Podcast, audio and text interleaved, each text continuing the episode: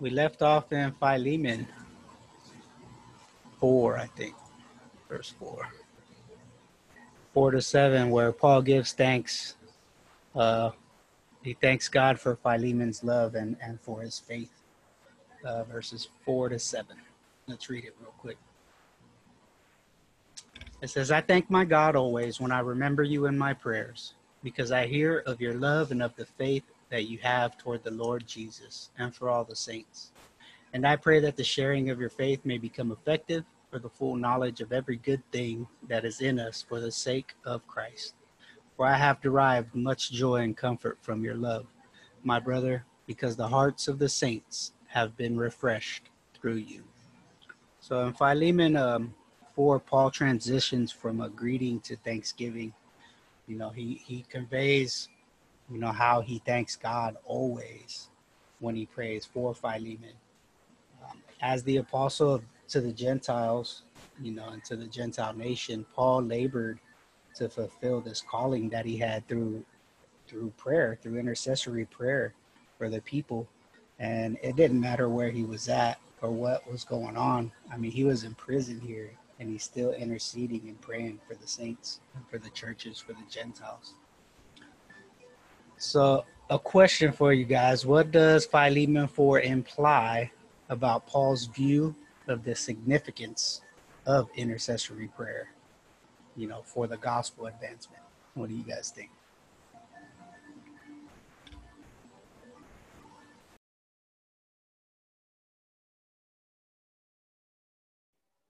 Well, maybe maybe one of the things is is it's the focus that we're going to give. Um, so when, when we intercede uh, for somebody or for a cause or for, in this case, the, the spread of the gospel, let's just say, um, we're, we're, focusing our attention, our prayer, um, our petition before the Lord for a specific thing. Um, it's like a sniper. Um, you're going for for a direct thing, and so I I think that that's a um, I think that that could be part of it. Yeah, definitely. Anybody else want to add?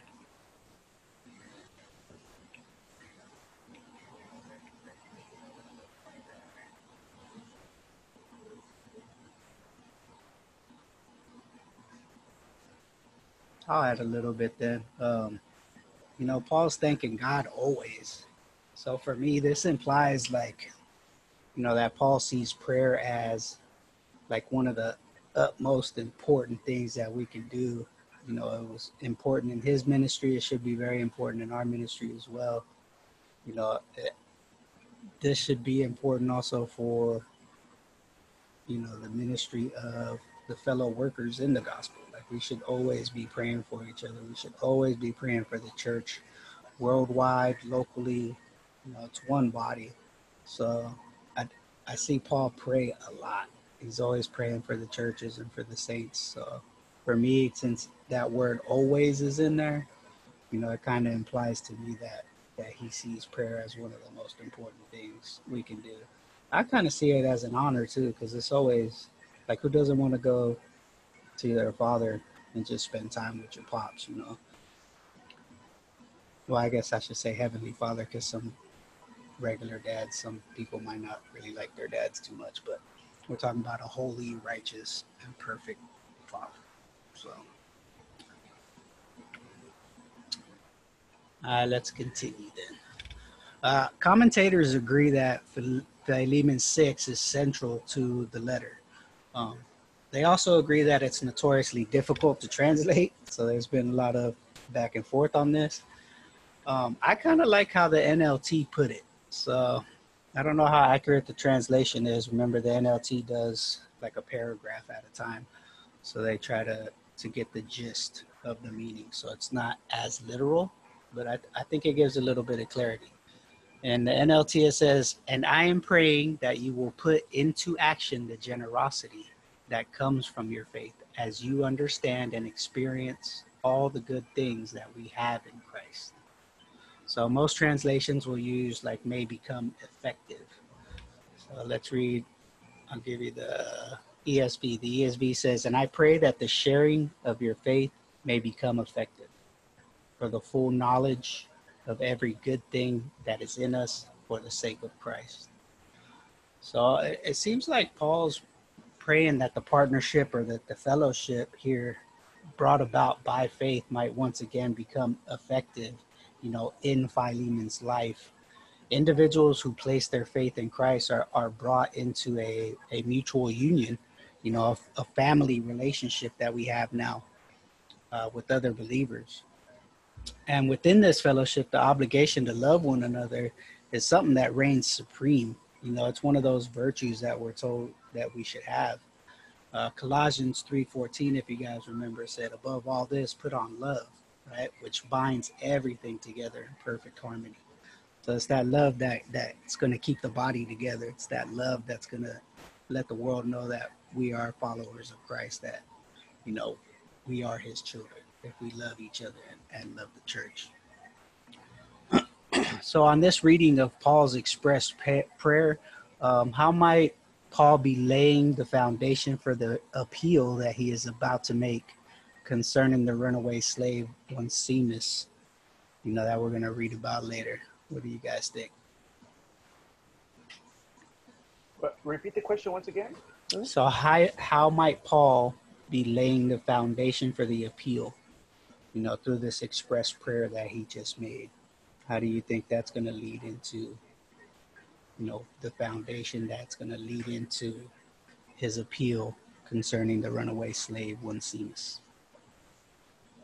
Yeah, one of the things is, like you said, this this is a um, a lot of people. This is central to the to the letter. This this text, I think that's what you said, and and also, you know, people differ a little bit on wording. That good thing you read different versions because that's that's good.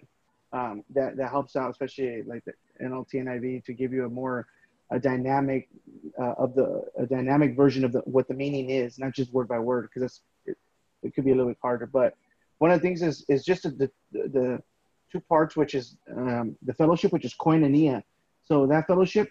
So when he, as he's as he's building into um, as Paul's building into his letter, um, you know that's important because he's drawing them to the attention of, uh, you know, I pray that the koinonia of your faith may become effective. So I pray that this that this is the true gathering of the saints, the true fellowship of the saints that is ordained by God. Uh, in other words, he, he's he's making the appeal. He's starting with the with the notion of this is the this is the gathering of the Lord, um, and um, and when he says that, you know, I'm reading the, obviously the NASB, when, be, become effective through the knowledge of every good thing.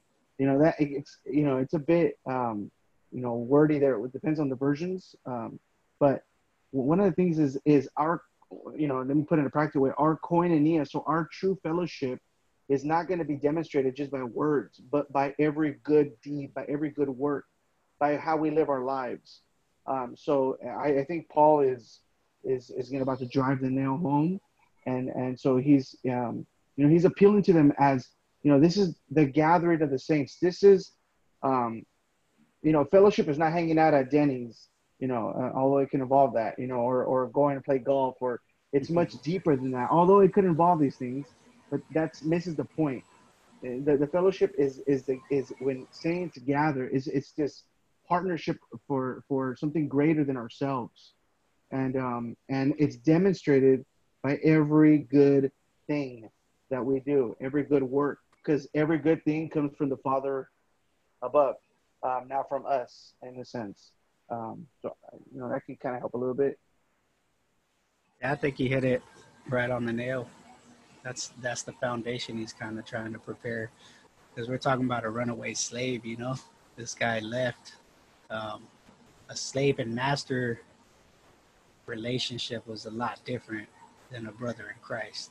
You know, and he's now coming back as a Christian you know, as a brother in Christ, not just a runaway slave. So I think he's laying that foundation and getting ready, like you said, to bring that hammer to the nail and drive it home. Um, so he can receive him back in love the way that we're supposed to love the brothers, you know? So, yeah. Anybody else want to add anything?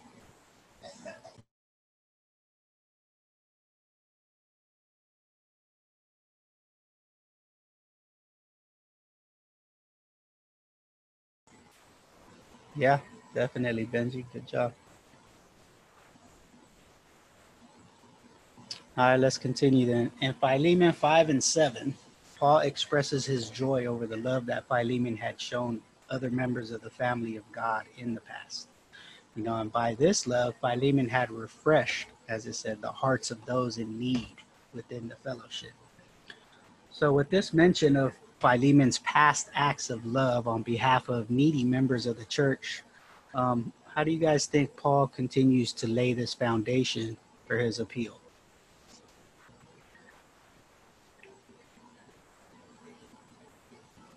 Oh, uh, I I lost a train of thought there, brother. Say it again. so, with the mention of his past acts of love in f- verses five and seven, where he's telling them, "Hey, you've refreshed me. You know, Oh yeah. you have refreshed my hearts. You've refreshed the hearts of those in need within the fellowship." How is that laying that foundation also um, for that appeal that he's going to make? You know, now that he's a partaker of the fellowship in the Messiah. He's telling them that to uh, not forget how they, they have been doing everything in love from before that. And like once Onesimus returns, that there's no reason for them to not continue doing it the same way. Yeah, definitely.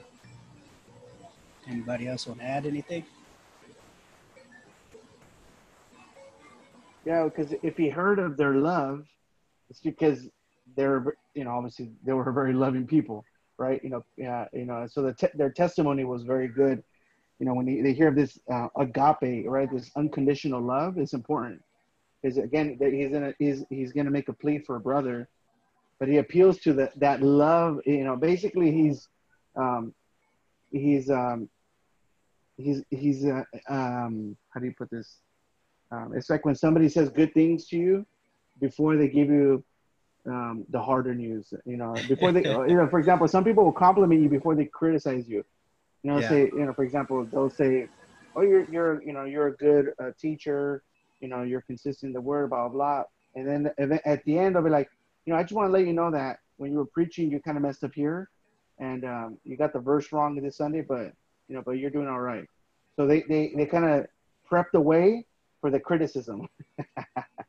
and so, uh, you know, it's, uh, you know, that's, I'm not saying that's what he was doing, but, you know, that, that could be, you know, he appeals to their love that they have. Then you guys have this agape love, this true, genuine, unconditional love. So I'm going to let you know a couple things. So make sure that you actually continue in that love. Yeah. Yep. Yep. Anybody else?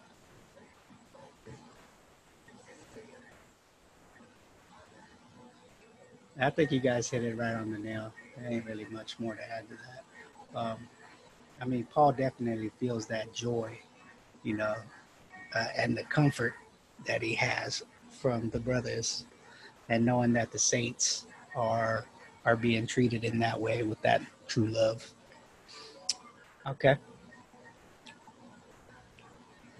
So let's look at um, in these verses, we can see some glimpses of the gospel. We see grace, right? In the formal greeting of most of his letters, Paul wishes for and blesses the recipients with grace. Uh, in so doing, the apostle has transformed the standard, you know, Greco-Roman salutation that they used to give into a Christian formulated one, um, and it's grounded in the cross of Christ. Uh, grace is defined as you know divine unmerited favor right and the word encompasses that idea as well so with paul the term also often means like divinely granted enabling power which is kind of what he's using here uh, such grace empowers a disciple or a community of disciples you know and it, it empowers them to live a life that's fully pleasing to God. You know, Paul prays grace for Philemon, um, as well as for the church that meets in his house, you know, that they may have those hearts that respond uh, lovingly to the appeal that he is about to make concerning the runaway slave, uh, Onesimus. We also see love, love very central, right? According to Philemon 4 to 7, love is an overflow of faith in Christ. You know, and this recognizes that the community of fellowship is created by that faith and it seeks to meet the needs of the community, you know, through love. That love refreshes the tired souls. Yeah, it produces joy, it produces comfort in everyone who experiences that love. So the ultimate demonstration of love was exhibited at the cross, obviously, right? Where Christ died to set us free from sin and death, and he reconciled us to God. You guys know John 3:16, for God so loved the world that he gave his only begotten son, that whoever believes in him should not perish but have eternal life. Also like Romans 5 8 we see, you know, God shows his steadfast love for us that while we were still sinners, you know, Christ died for us. So we see love also in these in those uh, verses four to seven. Um, we also see God, you know, connecting the Bible together. In verse four, Paul writes, I thank my God always. So, my God, right? That phrase, my God, hints at the personal relationship that the apostle enjoyed and he experienced with God the Father and the Lord Jesus Christ. You know, the the apostles probably echoing language of the Old Testament here, um, especially like the language that we see in the Psalms. If we read the Psalms, we see that personal, like, very, my God, you know, very personal. The psalmist always uses that, my God, my Lord. Um, the phrase occurs more than 50 times, and that reveals, you know, that personal relationship that the psalmist had with God that we can now enjoy as well. So that's one of the things we see also. We also see the Lord Jesus, right? We see the Old Testament hope that included the day when the God's Messiah would reign, you know, over all the nations of the earth. And in Psalm 2, we get like a, a very nice description of this future role, uh, rule. Let's go to Psalm 2 real quick and let's read it. So Psalms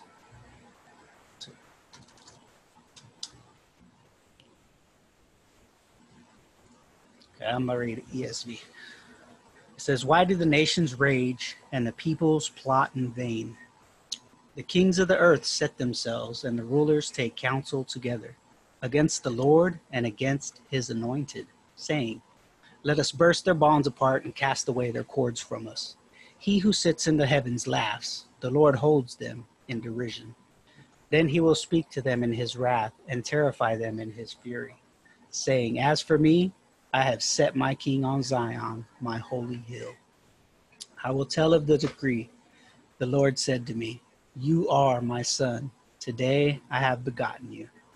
Ask of me, and I will make the nations your heritage and the ends of the earth your possession. You shall break them with a rod of iron and dash them in pieces like a potter's vessel. Now, therefore, O kings, be wise, be warned, O rulers of the earth. Serve the Lord with fear and rejoice with trembling. Kiss the Son, lest he be angry, and you perish in the way, for his wrath is quickly kindled. Blessed are all who take refuge in him.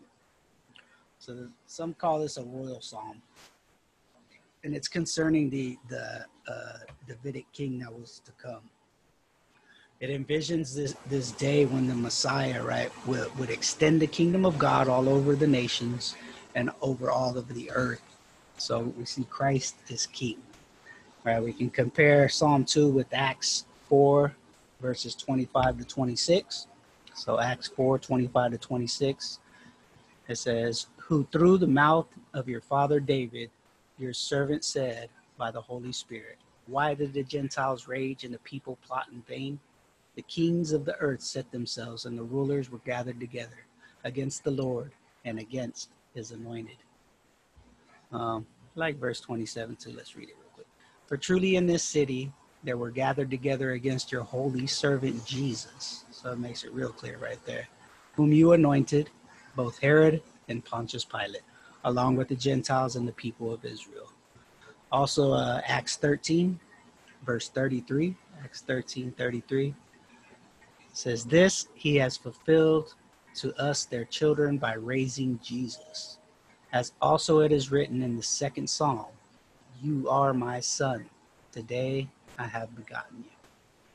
Right? So, since Jesus is the world's true Lord, you know, not Caesar, Philemon must not make his decisions concerning one Onesimus as a typical subject of Caesar any longer. He must make it in light of the world's true Lord and his way of love and reconciliation, which is a message of Christ. So we also see uh, how faith is effective, right? We see effective faith. While works are to be shunned in terms of how one enters into and then sustains this saving relationship with Christ, right? Because we're saved through grace, not not any kind of work at all. It's also true that it is the nature of faith, though, to work. So, because of our faith and because of what Christ has done, the grace He's given us, we should have good works. He's prepared good works for us to do, so we should have works that go in accordance with our faith. You know, Paul wrote that he labored to bring about the obedience of faith, right? Meaning that he made every effort to make disciples whose faith would express itself in obedience to the Lord Jesus Christ. Uh, look at Romans 1 5. Romans 1 5 says, Through whom we have received grace and apostleship to bring about the obedience of faith for the sake of his name among all the nations. Also, Romans 15, Romans 15, verse 18 says, For I will not venture to speak of anything except what Christ has accomplished through me to bring the Gentiles to obedience by word and deed. By word and deed. Romans 16, verse 26. Romans 16, 26. But has now been disclosed and through the prophetic writings has been made known to all nations, according to the command of the eternal God, to bring about the obedience of faith. Obedience. And, you know, also James, uh, James teaches us that, that faith, that a faith that doesn't work is dead, right? It says faith without works is dead. So faith always works. It works itself out in the life of love. When we are loving, we're going to be doing good things for other people. It's just going to work out that way. Uh, Galatians 5 6. Galatians 5, verse 6 says, For in Christ Jesus, neither circumcision nor uncircumcision counts for anything, but only faith working through love. So only faith working through love. And that's how we see it work out. So in Philemon 6, you know, Paul prays uh, that Philemon's faith will once again become effective in love towards the needy members of the fellowship. So we see faith working in love. Right? As we will see also, Paul has in mind Philemon's own runaway slave Onesimus. We're going to see that a little later. later.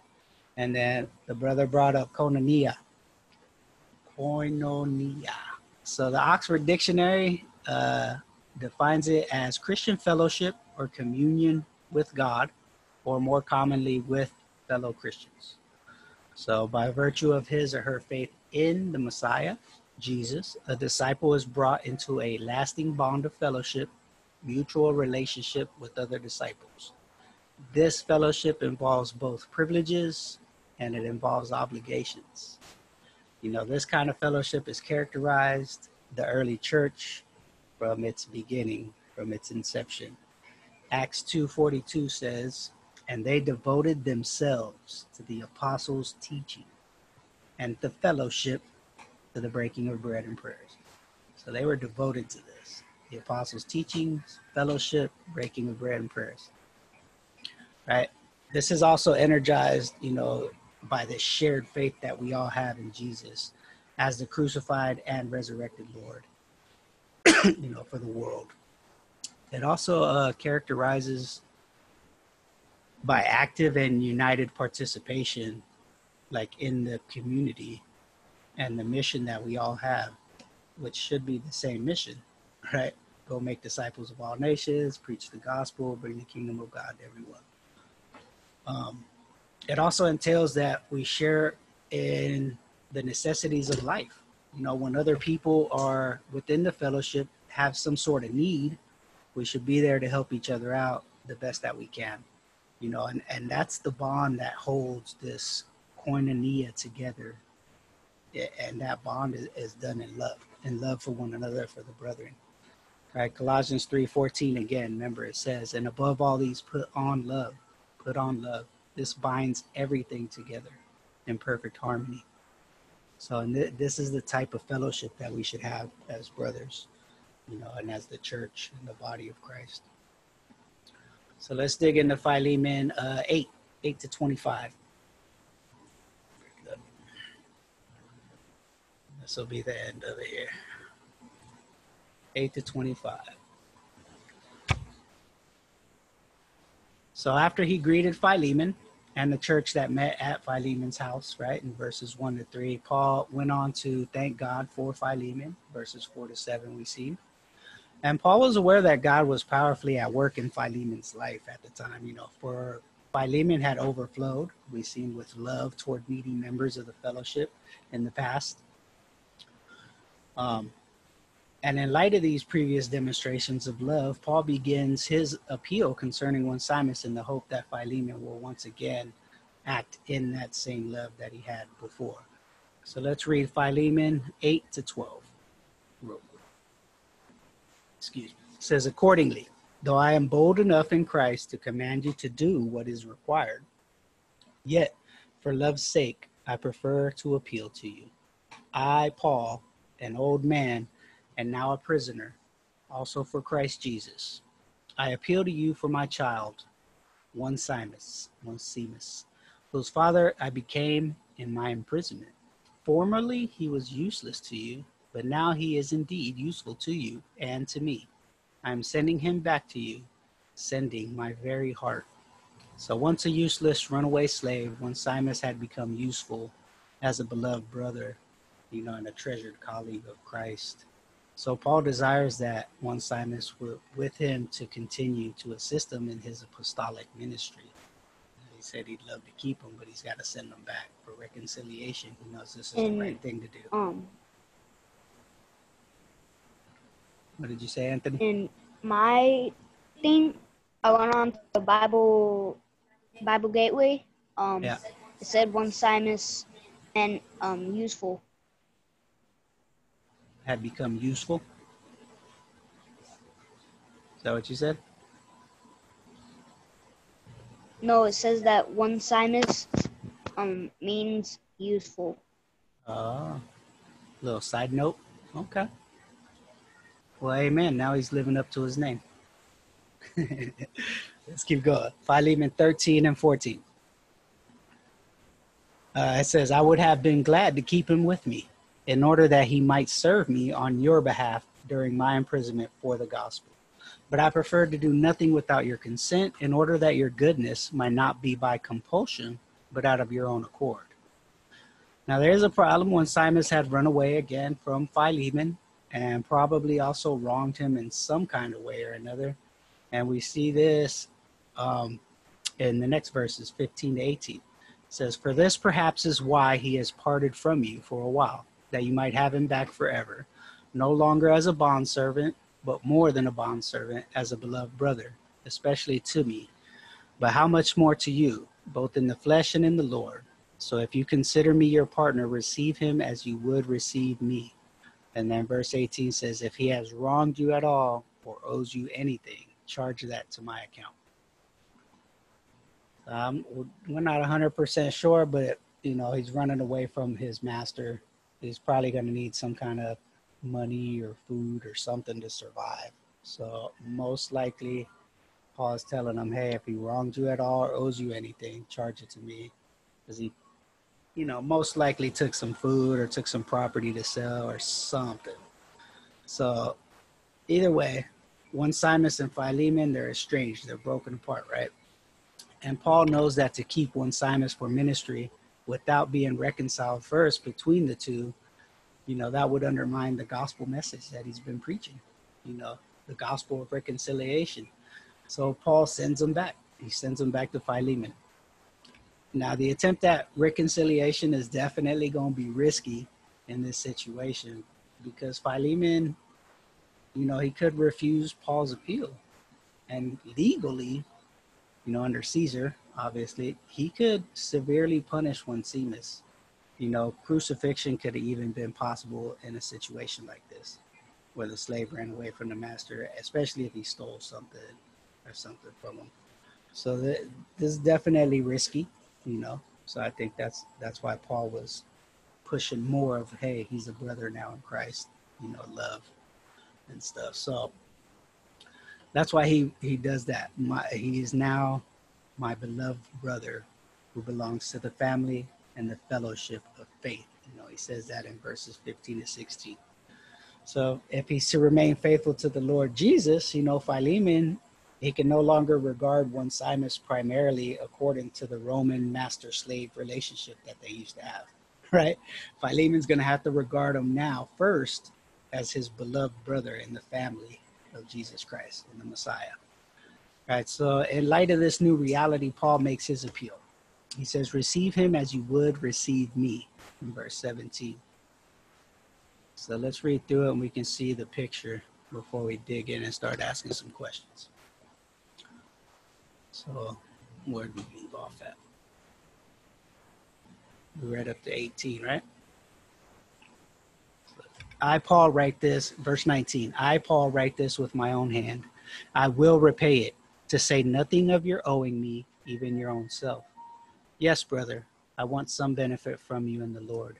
Refresh my heart in Christ. Confident of your obedience, I write to you, knowing that you will do even more than I say. At the same time, prepare a guest room for me, for I am hoping that through your prayers I will be graciously given to you. Epaphras, my fellow prisoner in Christ Jesus, sends greetings to you. So do Mark, Aristarchus, Demas, Luke, my fellow workers. The grace of the Lord Jesus Christ be with your spirit. So, again, the big picture is that Paul presents his appeal to Philemon concerning the runaway slave, Onesimus, you know, and he's going to be asking Philemon, he's asking him to welcome him back, right, into the community of faith as if he were the Apostle Paul himself. So that's pretty deep.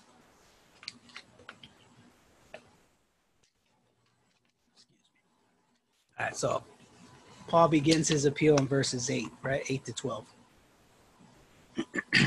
we'll read it again real quick, and then I want you guys to think about um,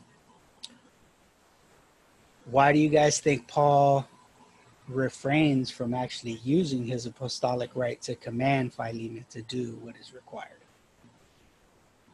So let, let's read 8 to 12 real quick. It says, Accordingly, though I am bold enough in Christ to command you to do what is required, yet for love's sake I prefer to appeal to you. I, Paul, an old man and now a prisoner also for Christ Jesus, I appeal to you for my child, one Onesimus, whose father I became in my imprisonment. Formerly he was useless to you, but now he is indeed useful to you and to me. I am sending him back to you sending my very heart. And then 13 and 14 to add to the question to help you get like clarity. It says, I would have been glad to keep him with me in order that he might serve me on your behalf during my imprisonment for the gospel. But I preferred to do nothing without your consent in order that your goodness might not be by compulsion, but by your own accord. So, why do you guys think Paul refrains from using that apostolic right to command Philemon to do what is required.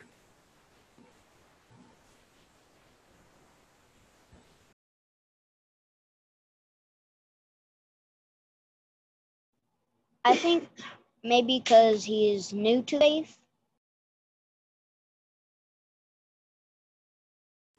Say it again. Because he what? Because he's new to the faith. Okay. Because now he's a new brother in the faith. Yep. Anybody else? I, I think that Paul, because um, you know, it says in verse eight that therefore, so because of everything I was just saying right now, um, I have enough confidence in Christ to order you to do that which is proper, right? So he could have, like you said, well, why didn't he appeal to that? And I think that he didn't have to. I think he, I think he, um, um, he knew, he knew that, um, um, he didn't have to use that authority like he did probably in, in, in other occasions because of who Philemon was. Um, and also, you know, when he by now he when he says, um, since I am such a person as Paul, right, the aged and now also a prisoner of Christ. Look, man, I've already by the you know he's saying, look, man, I've already lived, I've already fought the fight, I've already proven myself that my words um, uh, are not empty. And so if I vouch for somebody, I'm assuming he vouched for other people. Or I'm assuming he did other. He's not like it's kind of like Jesus. We you know we know that he didn't just do those miracles, but those are the only miracles registered in Scripture. Well, the same for Paul. I think Paul might he might have stood up for a lot of people that other people might have not stood up for. So like the marginalized, right? Because Onesimus is a fugitive slave. That's Mm. basically what he is. He's Yeah. a slave on the run. That you know, first of all, you're a fugitive and you're a slave. You know, it it's just not good. You know, and then to have the Apostle Paul vouch for you, um, I, I and and not use his apostolic authority uh, says something. Um, I think there's a message right there of of of, of his. He was a man of his word, and he was he was faithful. Um, and I think I think Paul proved himself. Uh, I think that that's what happens when you serve God faithfully. That you don't need to you don't need to say, um, you know, um, for example, a pastor that says, you know, I'm, I'm your pastor, so that's why you should be doing this, you know, um, or or a so and so leader having to give you their credentials and their accolades before, you know, I I'm a PhD, I'm a this, I'm a that, I went to this, I have all this experience, whatever. This is why you need to do this. Um, you know, it just it, sometimes um, just who we are um, speaks um, speaks volume. Um, a man of character, of integrity, um, and so forth. So I think Paul, he like he says he could have used it, but he didn't use it, which is pretty, you know, pretty cool. But it's just pretty interesting how- why, and also like you said, um, you know, he, it, it's just it, I think it's just a message in itself, just that, just that part. Yeah, definitely. Anybody else want to add? I also think that perhaps he was modeling like understanding of the faith because if he had to use his authority, then Philemon wasn't really understanding the faith. So he so he, that's why he added like for out of love, and he added other words to kind of let him know that like if you're learning something, then it should have its fruits, which is like modeling how you should be as a Christian. So perhaps he was like Paul was thinking, if I have to authorize you to do something, that means you're not learning. Yeah. It's a good point. Definitely. Anybody else got anything to add?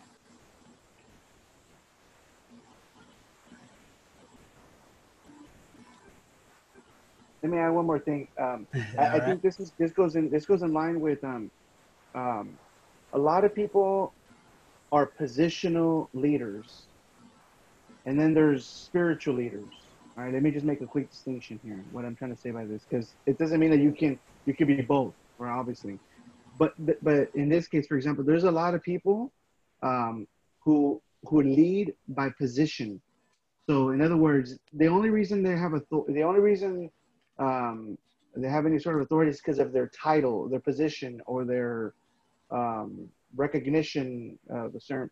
But it's not really because they're spiritual leaders, and and and I and I think, for example, Paul right here, obviously, he's the apostle Paul. He he had a high position. Um, that that's not in question, but he didn't appeal to that.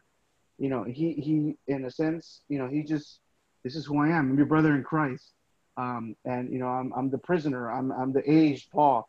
Um, and and i think that his life demonstrated spiritual leadership that did not need the title. Although the title was there he didn't need it um, because this part is heavier than this part.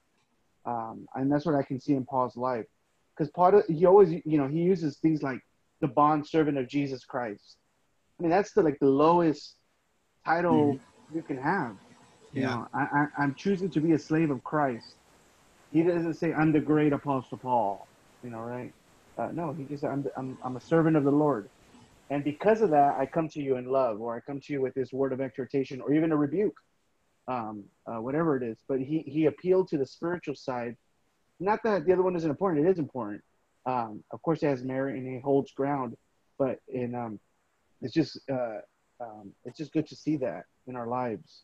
Uh, that in reality, what makes us who we are is who we are, not who people say we are, um, or whatever title they want to give us or or recognition. Because there's a lot of that out there.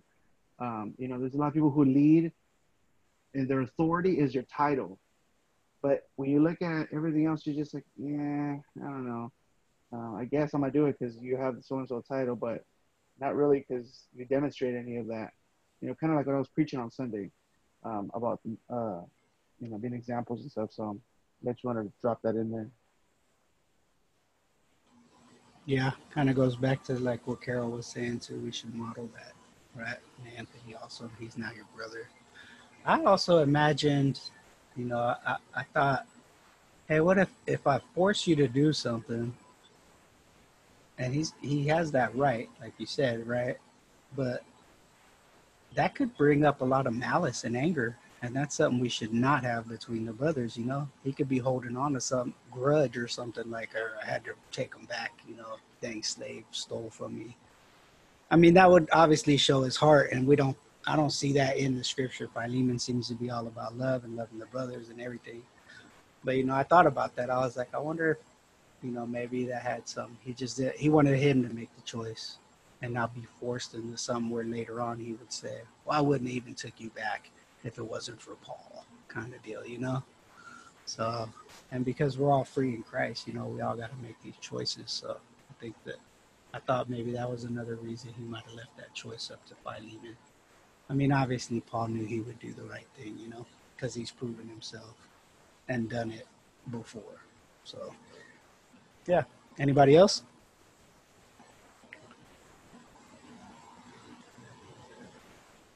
There's a lot in that little bit right there.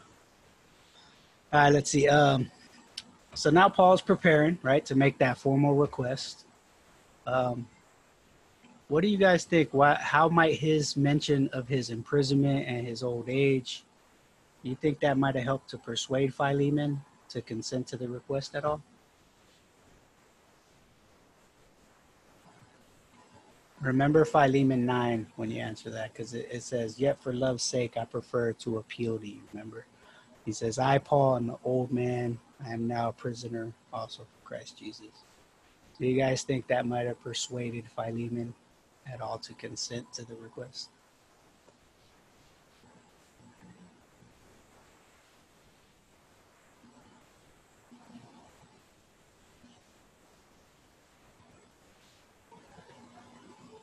Yeah, I do, bro. Yeah.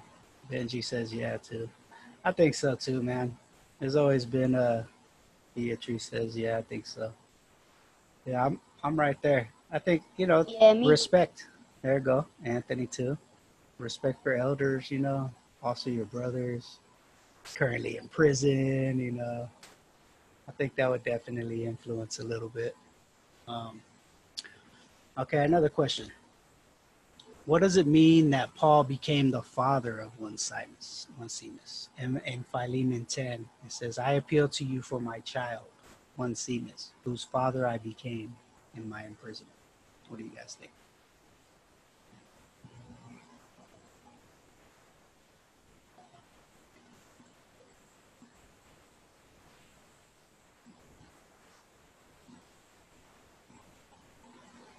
I think that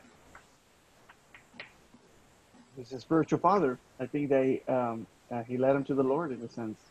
Um, um, you know, that's that's what I could take of it. That um, before, obviously, if he's a fugitive, if he's a runaway slave and did somebody wrong, that's not a Christ-like attitude. So we can just assume that he was not a believer in Jesus Christ Yeah. and and safely assume that.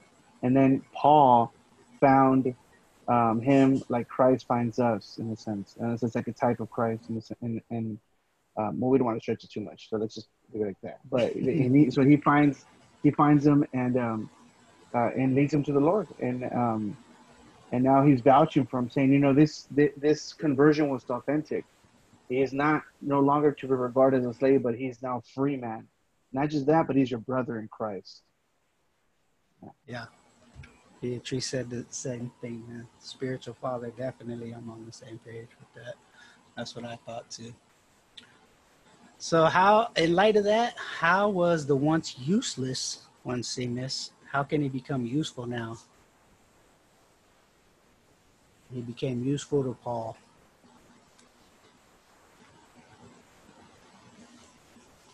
Um, his I think that um, he could become useful to Paul. Like he could be his brother that goes around um, telling people, helping him, going through towns, telling everyone about Christ.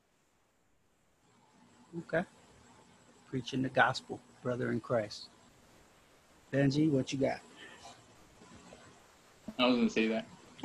Okay. But like, I was saying more like he he's carrying Paul's words to different church leaders and stuff, or like to Philemon specifically in this one. So like, it's a way for him for Paul to still uh evangelize in a sense. Since he's in prison, he can't go anywhere, so his word has to get out somehow. Yep, Beatrice says the same thing. Yeah, definitely. You know, I, I believe even though he was a slave, he's now a, a brother in Christ, you know, so his usefulness now as a brother in Christ, I think will far outweigh that temporary use that he had as a slave of just like cleaning up the house or doing, you know, odd jobs around. Now, now the slave is he's a slave to Christ instead, so now his mission is the gospel and the kingdom of God, and those all have eternal value, unlike the temporary value we get of just owning a slave. All right. So let's read uh, 13 and 14. This is the reason for the appeal. Paul desires to have Onesimus as a personal aid. Right? It says, I would have been glad to keep him with me in order that he might serve me on your behalf during my imprisonment for the gospel which is what we were just talking about, right? But I preferred to do nothing without your consent in order that your goodness might not be by compulsion, but of your own accord. So before Paul makes his appeal in uh, verses 17 to 20, he gives he gives the reason that he desires Philemon to welcome Onesimus. You know, if asked, no doubt Paul would definitely reassert that reconciliation between the two, Onesimus and Philemon, was going to be of eternally greater importance than whether Onesimus ever served, you know, as Paul's personal aid or anything like that again. You know, he would rather have them reconciled as brothers in Christ than to keep them as an aid. But nevertheless, you know, um, what do you guys think it is that Paul's asking of Philemon? Like, how does he ask and how does he hope Philemon will respond?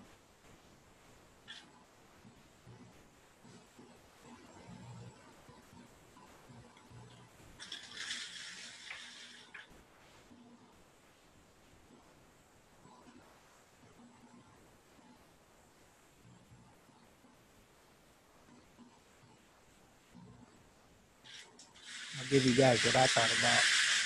I thought uh, with this little response here is that Paul's basically asking Philemon to forgive and to receive one Onesimus back as a brother, right?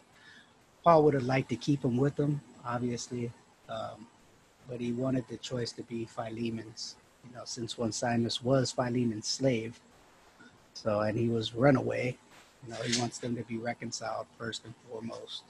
And I think through this request to Philemon to receive one Onesimus, you know, as if it were Paul himself and to charge Paul with anything that he owed, I think he's hoping that Philemon's going to forgive him, receive him back as a brother and as a co worker and not as a slave any longer. Well, just to add, just it, it just goes to show that the the how he appeals to the his free will. So basically, for example, Philemon didn't have to do it. Let's just say Philemon would have said, "You know what, brother? Thank God that he's been born again, and thank God that um, his life has changed. Um, but you you can send him to another person or whatever the case would be. Let's just say, um, maybe maybe he could have done that. Yeah. Uh, not, not that he holds a grudge against him, but he just says, you know what, um, uh, you know, send him somewhere else. Yeah. Um, or or he could've- kind of. Yeah, exactly. Or he could have said, you know what, Paul, um, you know, that's good that you know he's a baby in Christ, but disciple him a bit, and then um, let's see if the fruit is real. You know, I mean, you don't know. You know, I don't. I, he could have said a lot of things, um, um, but yeah, he he he took him at his word and uh, took him in. So